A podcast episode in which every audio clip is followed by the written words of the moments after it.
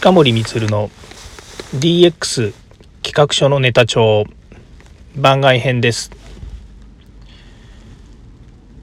今日私の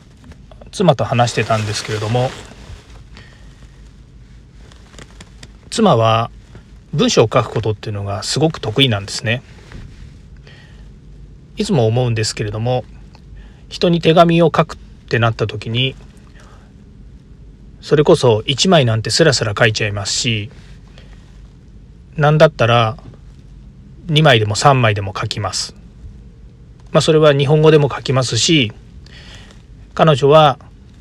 留学の経験もあるので英語でもどんどん書いちゃいます。そもそも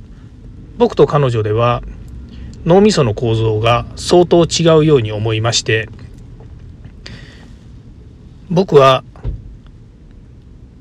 とっても文章書くのが苦手です。そして言葉に置き換える、文章の言葉に置き換えるととっても稚拙になってしまって、何を言いたいのかよくわからないし、言い回しもわかりにくいし、文章がどんどんどんどん長くなっていって丸が出てこないっていう文章ばっかり書いてしまいます。音声ラジオをやるようになってから、自分が喋ってることっていうのを他のノートとか Facebook とか Twitter とかに言葉に置き換えたりするっていう作業をし始めてから、少しずつ文章を書くのが好きになりました。もちろん今までパワーポイントに書き起こして、それをセミナーとか講演会で皆さんに広くお伝えするっていうことについてはずっとやってきたので、そうですね、もうにじゅうねん以上やってきてるので、自分としては得意な領域だっていうふうに思っています。でも執筆依頼があると大変困るのが、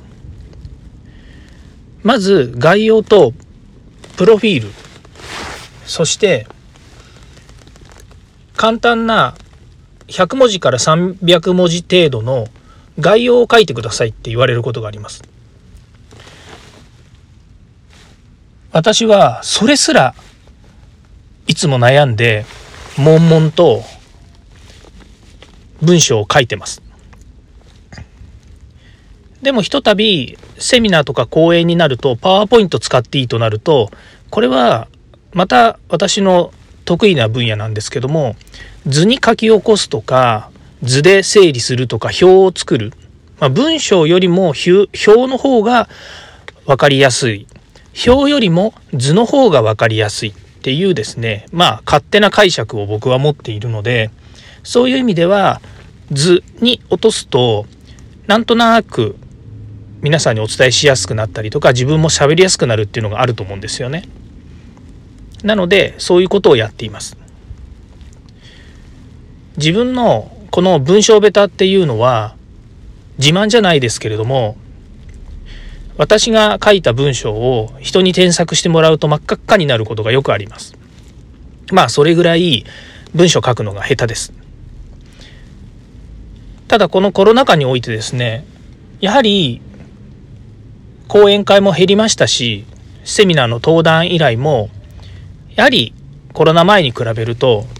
減ってきていますので、そういう意味では何らかの発信をしなくちゃいけない、発信をしたいって思うところで、えー、いろんな、まあ、私が持っているいろんな エスエヌエス やブログで発信をするようになっています。まあ一方的に垂れ流して書いてるものが多いので、あんまり文章チェックだとか、えーまあ、添削っていうのもせずに出してるものもあるんですけども、自分としては納得できないものもある中で、最近はようやく簡潔に書けるようになってきました。それは音声配信のおかげだというふうに思っています。言葉ってとても大切だと思います。